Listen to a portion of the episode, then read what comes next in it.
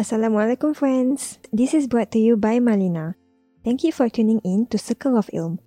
Hope it has been a great journey for all of you. Have yet to shop for your Raya outfit? Unsure where to go? Don't worry friends, we've got your back. Follow by Malina underscore official on Instagram or visit their website bymalina.com. They sell a variety of abayas and apparels to suit everyone's needs. For mothers, career women, and even for adorable toddlers.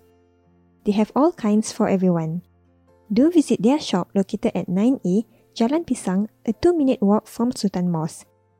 See you there! Now, let's get back to the episode of Circle of Ilm.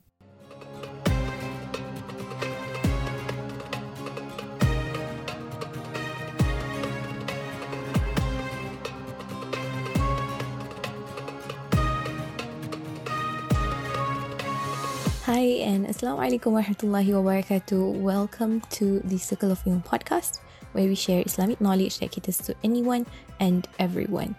Through this podcast, you will learn anything and everything about Islam from the basics to the advanced. There will be something for everyone, inshallah. I am Ustazah Nur Hidayah and you're now listening to Fiqh for Sisters. So, Bismillah. Sisters, today we will be looking at another topic, right, surrounding purification, but specifically about purifying ourselves through ghusl. And ghusl is actually the Arabic term, but it is things surrounding the obligatory bath, you know, the bath that we take uh, when we want to purify ourselves to start to perform our prayer. So we have discussed about ablution, we have discussed about tayammum, purifications and impurities. So inshallah today we want to look at um, the biggest step with regards to purifying ourselves through ghusl inshallah. Now, before anything, right, before I go into, you know, the steps that I would like to share with you uh, with regards to how do we perform our ghusl, I just want to start off to share uh, a little bit, right, about you know, one of the reasons why we perform this obligatory bath. So then again, you know, with the context or with the understanding that, okay, before I pray, you know, I purify myself through wudu because I do not have wudu because I'm not in the state of cleanliness. But the matters that has uh, afflicted me in terms of its impurities would be um, very light matters, right? From the matter that we have discussed earlier about the hadas, right? Those are minor ritual impurities like um, urine, releasing of gases. But with regards to the major impurities, it will involve, you know, things like discharge of seminal fluid, or for example, women who have reached, you know, at the end of their menstrual period, or it could be a sister who is at the end of a postnatal period, um, and you know, for example, if they would go through, you know, sexual intercourse, you know, these are the reasons that in which it is the major impurities that if we want to purify ourselves, if we want to perform the prayer or any other specific form of worship, like uh, doing the tawaf, right, doing the um, circulation, you know, around uh, the Kaaba, then this is where you know we are coming from a point where we need to cleanse ourselves. We need to bring ourselves to the state of purity. So this whole topic of the ghusl or the obligatory bath would come into play. Now with regards to the ghusl itself right it actually has about three pillars okay? Three pillars which means that we need to fulfill these three things in order for us to reach to that point of purification okay? Or that point of being purified. Now, the first pillar for ghusl is that of the intention. So niya or intention that is uh, needed to perform for the matter of ghusl. But then again, intention is uh, very very important. And with regards to performing the ghusl, right, the intention can be as simple as nawaitu raf'al hadathil akbari lillahi ta'ala. Okay, let me just repeat one more time. Nawaitu رفع الحدث الأكبر لله تعالى. So which means I intend to perform or to execute the uh, hadath, right? The, the, the major hadath, you know, to purify my major hadath or to uplift, you know, my major hadath for the sake of Allah subhanahu wa ta'ala. Alright? But you know, some questions would be, can I still perform the ghusl if I did not meet the intention, you know, as what I've mentioned earlier? So even if the intention is not articulated right through um, our speech but we know you know we have created this form of intention. We have this desire to want to perform that particular obligatory bath.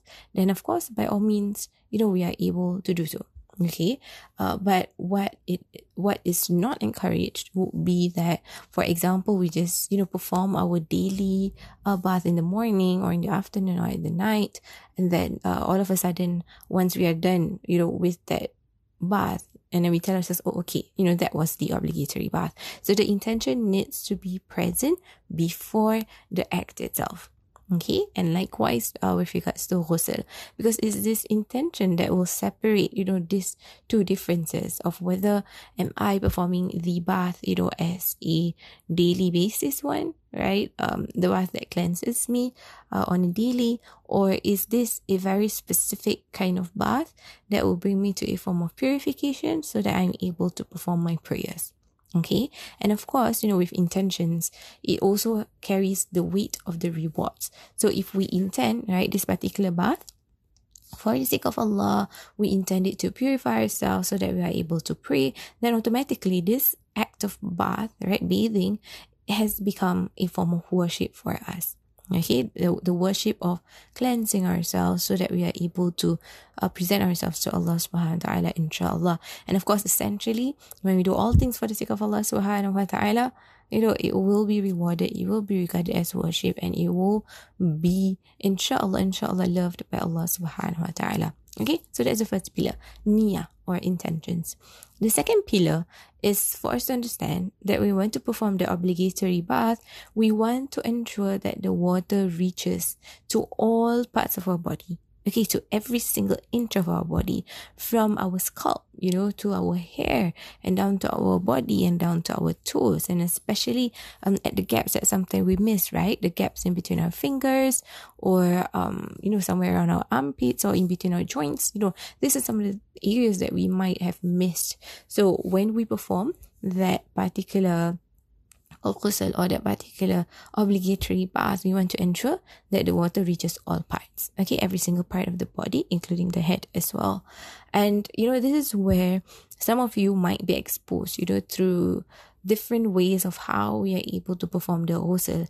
So maybe some of you learn, okay, we need to do the ablution. Some of you learn, you know, we need to do it on the right first. You know, there are many um, ways, you know, for us to perform this obligatory bath, but we want to fulfill this important pillar which is water must reach all parts of the body. So even if, you know, when you perform your ob- obligatory bath for the longest time ever, and, you know, you're not following any form of sequence in particular with regards to which part of your body wants to be, um, you know, touched by water, then it's totally fine as long as you know that water has reached every single part of your body and then inshallah that will be enough okay and you know this is why you know when we perform the obligatory bath, it's uh, highly encouraged for us to not allow our hair to be tied, right? Because when it's tied, you know, um, sometimes water cannot get to every strand of the hair and every part of the scalp.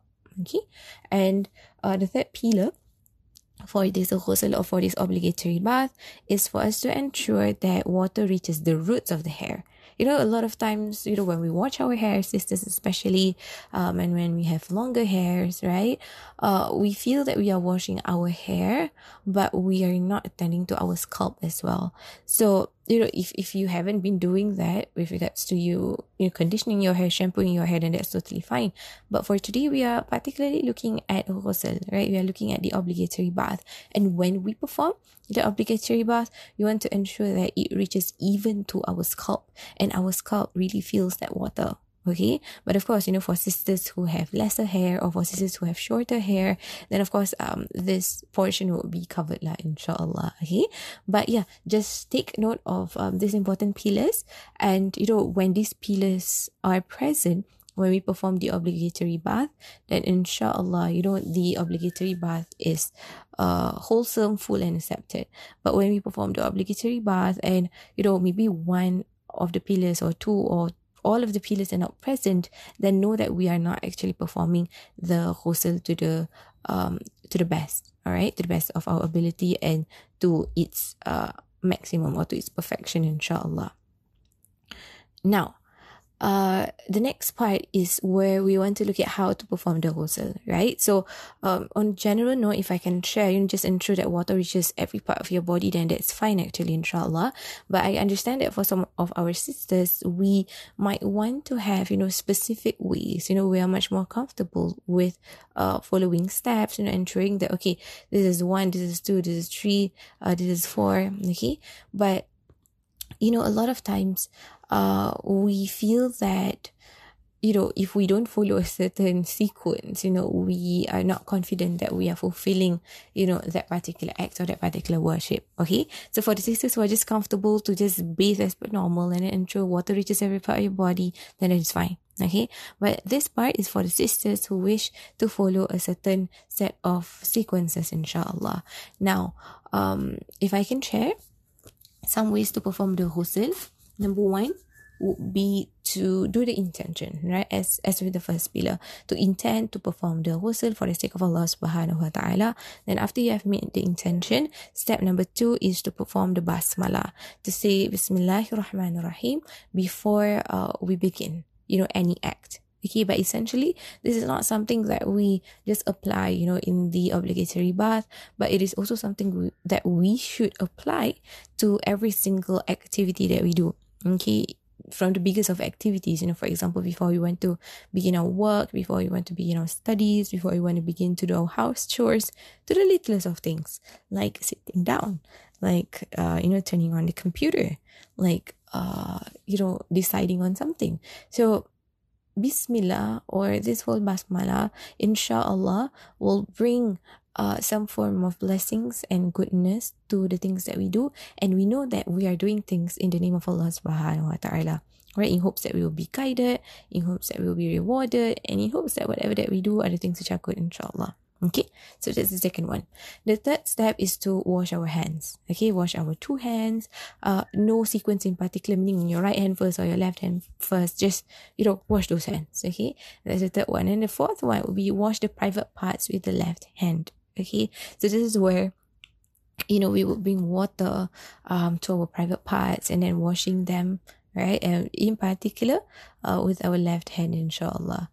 And the fifth one would be to perform the ablution or to perform the wudu Okay, so uh, if you have not tuned in into the episode where we talked about wudu, about how to perform the ablution, uh, it's a few episodes before this, so you can check it out inshallah. Over there, I shared with you some ways for us to perform the wudu, its pillars, and uh, whatnot. Okay, so yep, you just wash your private parts and then you start to perform the ablution from the very beginning until the very end, right? From the hands up until to the feet. So when we perform the ablution, while we perform this ghusl, right, we know that you know at least these parts of the body that is uh, required for us to cleanse with regards to the wudu has been covered or has been settled inshallah okay so perform our wudu so once we have performed our wudu uh, another thing to note is that we can or one may delay washing the feet and make it the last step. So, for example, we perform the uh, ablution, and then if we want to straight away wash our feet, then that is fine.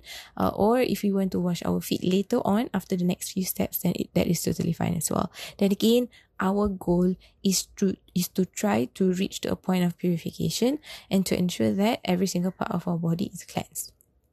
Now, the next step is to pour water over the head three times. And this is where we start to rub the water into the roots of our hair and wipe the inner parts of the ear of the ear. And the inner parts of the ear is also one of the areas where we tend to overlook when we want to take a bath or when we want to perform the obligatory bath or the ghusl. Okay. And for uh, for the water part, right? Pour water over the head three times is actually to ensure that water really reaches our roots because sometimes when we just pour water once, uh, at some point, you know, it might not reach certain points of our roots or our scalp. So we want to do it about three times to ensure that, you know, the entire surface area is covered, inshallah. Okay. But for example, you know, if you're not using, you know, some form of peel, you know, to bring water to your head, or for example, you are using the shower head, right? You're just standing in the shower and then you want to, um, you know, cleanse your head, right? So either you can bring your head to the shower three times, right, to perform this method, or you can spend a little bit more time or a longer time under the shower, just to ensure that water reaches every part of your body. Okay, then again, we go back. We keep going back to that particular pillar of ensuring that water reaches to um, every part of our body, inshallah, including the roots of our hair, including our scalp as well. And then, yeah, you know, uh, cleanse your ears. And uh, the last portion uh, would be to pour water over the rest of the body, starting from the right side. Okay, so from the right side, you um, bring water or you cleanse all of your right, and then you can cleanse all of your left, and then you can cleanse the entire body. And then the last portion will be to cleanse your feet, right? But again, you know, let me just mention that uh, it is important for us to you know ensure that water reaches every part of our body. And if you are tuning in right now and then you feel like you know ya allah i have not been practicing ghusl in this way or i haven't been following a certain step or i have been following a set of sequence my entire life just what is important go back to the three pillars that I mentioned earlier. Okay, as long as you have fulfilled those three pillars, then Alhamdulillah, inshallah, it is enough. Okay, and then again, you know, this is where uh, I want to bring us all back to Surah Al Ma'idah, verse 6, where Allah mentions, rajim. يا أيها الذين آمنوا إذا قمتم إلى الصلاة فاغسلوا وجوهكم وأيديكم إلى المرافق وامسحوا برؤوسكم وأرجلكم إلى الكعبين وإن كنتم جنبا فاطهروا So that is the part in Surah Al-Ma'idah verse 6 where Allah mentions about purifying ourselves when we are in the state of junub, when we are in the state of um, not purified, right? But then again, we are at a state where we are afflicted by those major impurities. So when Allah mentions wa in kuntum junuban fattahharu, Allah says, and if you are in a state of janaba, then purify yourselves. Okay, so this is a commandment from Allah subhanahu wa ta'ala. So this is where we start to see that, hey, okay, you know, for me to perform this obligatory bath, it is actually a method that is uh, an obligation. Okay, because prayer is an obligation. So for me to reach to a point of prayer, I want to ensure that I'm cleansed, that I'm purified, and how am I able to reach to that state is by, you know, performing the the, the obligatory bath, inshallah. And last but not least, and if I can share with you some additional pointers for this matter, um, is that, you know, some of the ladies uh, might ask, you know, can I use soap or any form of cleansing agent uh, while I perform the obligatory bath, right? So what you can consider would be uh, if you feel that, uh, you know, your body is uh, afflicted with dirt, you know, for example, if you have been in the mud or uh, if you have been um, sweating a lot, or basically there's something on you that you feel that it needs to be cleansed first, then what you can do is you can use those uh, cleansing agents or soap to clean yourself first, you know, take that normal bath that you usually do, and afterwards you use water, just water, to cleanse yourself through the ghusl. Okay. Or another one would be if you feel that you're okay, you're fine, you know, you don't want to, uh, you don't need to remove any form of dirt, then you can perform the obligatory bath first only with water. And then once water have reached or has reached to all parts of your body, then you use the soap or the cleansing agent. So technically you are using the soap or this, um, products after you have performed the obligatory bath and then you can bathe as per normal. Okay. And uh, I think I also mentioned earlier about undoing our hair, right? So in case if we are, uh, or we have tied our hair, so uh, make sure that we undo it or we don't tie our hair to ensure that water reaches to our scalp and to our roots. And um, additionally, uh, when we perform the ghusl, right, we actually don't have to perform the wudu afterwards because the whole purpose of ghusl is that we want to, to reach a point of cleanliness so that we are able to pray. So after you have performed the obligatory bath, even if you don't perform the ablution, even if you don't perform the wudu, you can actually straight away do your prayer. Okay, but I understand that for some of us, we might be uh, a little bit more comfortable, you know, if we do our wudu, even though we have purified ourselves through the ghusl. So, can we do that? Yes, we can as well. So, you can perform your ghusl and then you can perform your wudu afterwards, or your ablution after, afterwards is totally fine. Or if you want to follow the steps earlier, then at one portion uh, of the steps is that we perform the wudu, right? So, technically, you have performed the wudu, so you can still um, straight away do your do your um prayer. Yes, inshallah. And last but not least is that all things that invalidate a wudu or an ablution will also invalidate purification status uh, achieved through ghusl, inshallah. Right, so Alhamdulillah, we have, we have come to the end of our episode today. So let us together recite the dua that we usually practice at the end of um, every of our episode so that may Allah SWT bless us with beneficial knowledge, so that we are able to practice the things that we learn, and so that Allah SWT accepts all of our deeds, inshallah. So Bismillahirrahmanirrahim. Allahumma inni as'aluka ilman nafi'an wa rizqan tayyiban wa amalan mutaqabbalan. One more time. Allahumma inni as'aluka ilman nafi'an wa rizqan tayyiban wa amalan mutaqabbalan. Which means, Oh Allah, I seek you or I ask you for beneficial knowledge, goodly provision, and acceptable deeds. Insha'Allah. And that concludes today's episode. Tune in again next week, same time, same place, same me, for the continuation of today's episode. Don't forget to follow our channel so that you'll be notified when a new episode drops. Also, do follow us on our social media platforms at Circle of Ilm for updates on future episodes and other topics. We would love for you to share and tag us as well if you have learned something from today's episode. With that, thank you and see you next time, inshallah. Assalamu alaikum wa rahmatullahi wa barakatuh.